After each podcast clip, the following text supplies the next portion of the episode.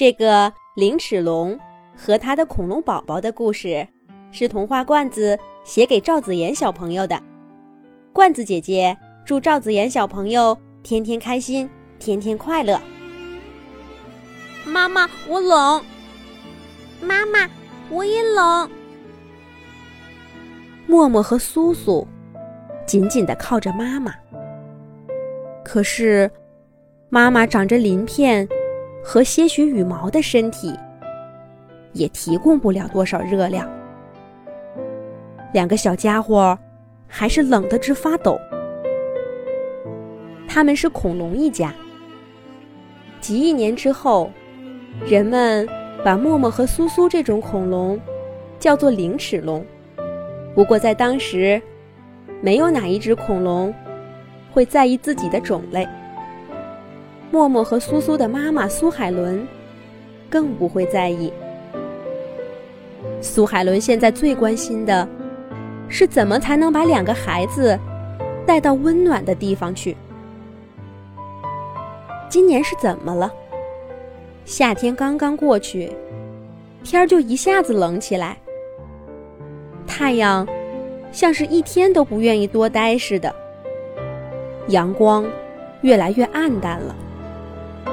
在苏海伦生活的地方，每年只有一个白天和一个黑夜。夏季，太阳整整半年不落。巨大的蕨类植物贪婪地吸收着阳光，每天都长出许多新叶子。苏海伦和同伴们就靠这些叶子填饱肚子。他们必须多吃点儿，因为到了冬天，太阳就再也不会出来了。漫漫长夜，要是没能储存足够的热量，是熬不过去的。这些道理，苏海伦都懂。可是今年，冬天实在来得太快了些。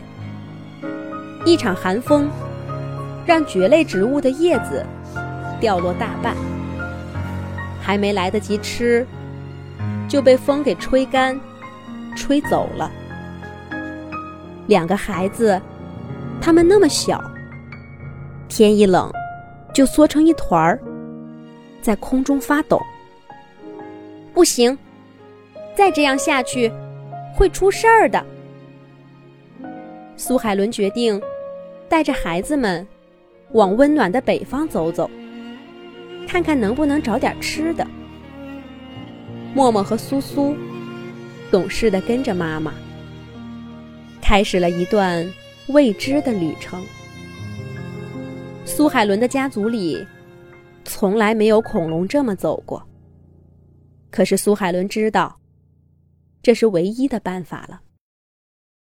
然而，好运气似乎并不想眷恋恐龙一家。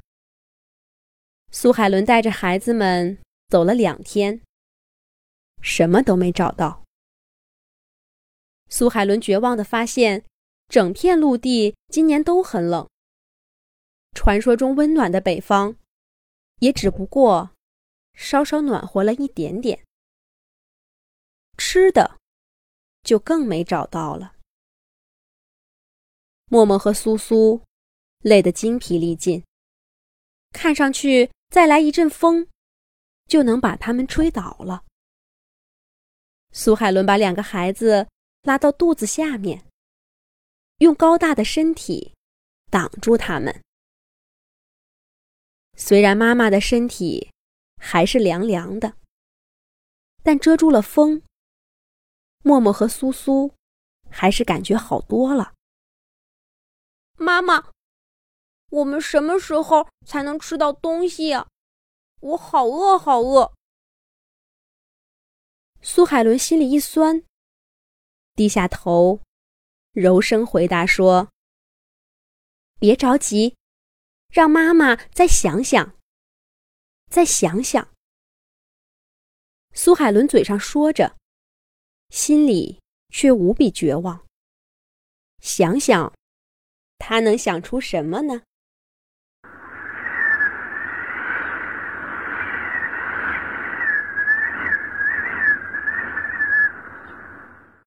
又一阵风吹过，苏海伦闭上了眼睛。等他再睁开的时候，忽然看见眼前有一片绿绿的东西。苏海伦把头凑过去，仔细看了看，那是一小撮叶子。跟蕨类植物细软扁平的叶子不同，这一小撮叶子又尖又细，看上去硬硬的。苏海伦一口咬上去，叶子有些酸涩，汁水也不多，但还算新鲜，应该刚刚掉下来没多久。紧接着，又有几撮这样的叶子飘过来。苏海伦赶紧把默默和苏苏叫出来一起吃。一家人狼吞虎咽的吃掉了所有的叶子，肚子没那么饿了，身上也没那么冷了。苏海伦坚定的对苏苏和默默说：“孩子，长着这种叶子的树，一定就在附近。你们跟上妈妈。”咱们找找看。刚刚吃到甜头的默默和苏苏，坚定的点点头，紧紧的跟上妈妈。这一次，好运气终于降临到了恐龙一家头上。苏海伦带着孩子们没走多久，就看到了一片绿色的树林。树上长着的，正是他们刚刚捡到的叶子。因为有了树的遮挡，树林里的温度比外面高了许多。一家人开开心心的吃了个够，又暖暖的睡着了。接下来的日子，苏海伦带着孩子们在这片树林争分夺秒的吃东西。漆黑的冬季终于还是来了，雪花飘落。给长着针叶的树裹上了一层雪白的外衣，树林里也变冷了。但这一次，苏海伦一家已经准备好了。苏海伦在树底下挖了一个深深的洞，让默默和苏苏先进去，然后自己也进去，再用泥土封住洞口。一家人要在这里度过整个冬季。进洞穴之前，苏苏和默默坐在洞口，看到一抹光亮从天边划过，又拖着长长的尾巴，消失在了茫茫的夜色中。小恐龙苏苏指着光影暗去的地方问：“妈妈，那是什么？”苏海伦转过头，却什么都没看见。苏海伦不会知道，几百万年以后，一颗流星带着这样一抹光亮，撞向了他曾经生活的地球，让整个恐龙家族彻底消失了。他更不会知道，上亿年以后，一种叫人类的动物。找到了他刚刚挖好的洞穴。那时候，洞穴早就被压在层层叠叠的岩石下面。不过，人类还是检测出了恐龙生活过的痕迹。无论怎样，地球会记得每一种动物的存在。然而，这些对苏海伦来说一点儿都不重要。他只知道，这个冬季，他用自己的勇敢和智慧，让孩子们有了一个温暖的家。